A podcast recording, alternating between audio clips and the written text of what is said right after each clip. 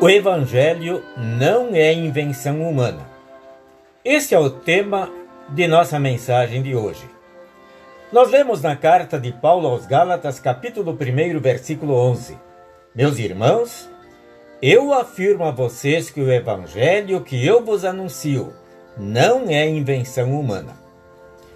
Muitas mensagens são pregadas mas qual é de fato verdadeira e quais delas são invenções humanas?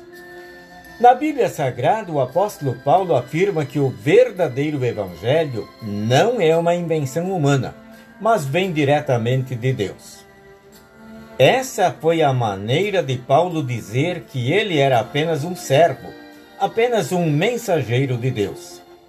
E este Deus é o verdadeiro autor do evangelho. Paulo ainda deixa claro que sua missão consistia em pregar e defender o verdadeiro Evangelho de Jesus Cristo. Argumentava que o Evangelho não havia sido ensinado a ele por nenhum outro pregador, senão pelo próprio Salvador Jesus, quando se encontrar no caminho a Damasco na ocasião de sua conversão. E que esse Evangelho recebido do próprio Salvador não era diferente daquele que os outros apóstolos estavam pregando, ou seja, que Cristo morreu pelos nossos pecados, como está escrito nas Escrituras Sagradas, e que ele foi sepultado e no terceiro dia foi ressuscitado.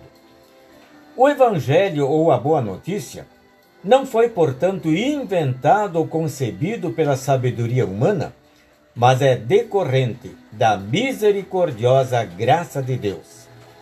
Ele é a boa notícia também para nós, pois por meio de Cristo recebemos o perdão dos pecados e a salvação eterna.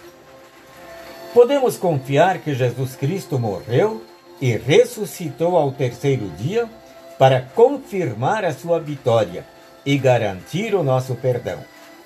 E crendo nisso, não seremos mais julgados e condenados, mas alcançaremos a ressurreição para a vida eterna. Eis o verdadeiro Evangelho de Jesus Cristo.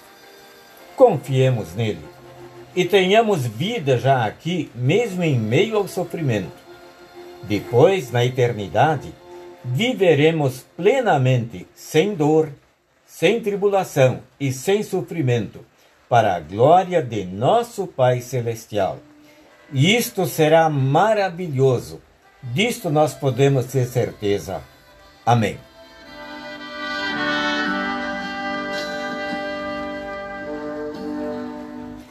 Oremos, Senhor nosso Deus e Pai em Jesus Cristo, não permitas que nos desviemos do teu Evangelho, para o nosso bem e para a tua glória. Amém.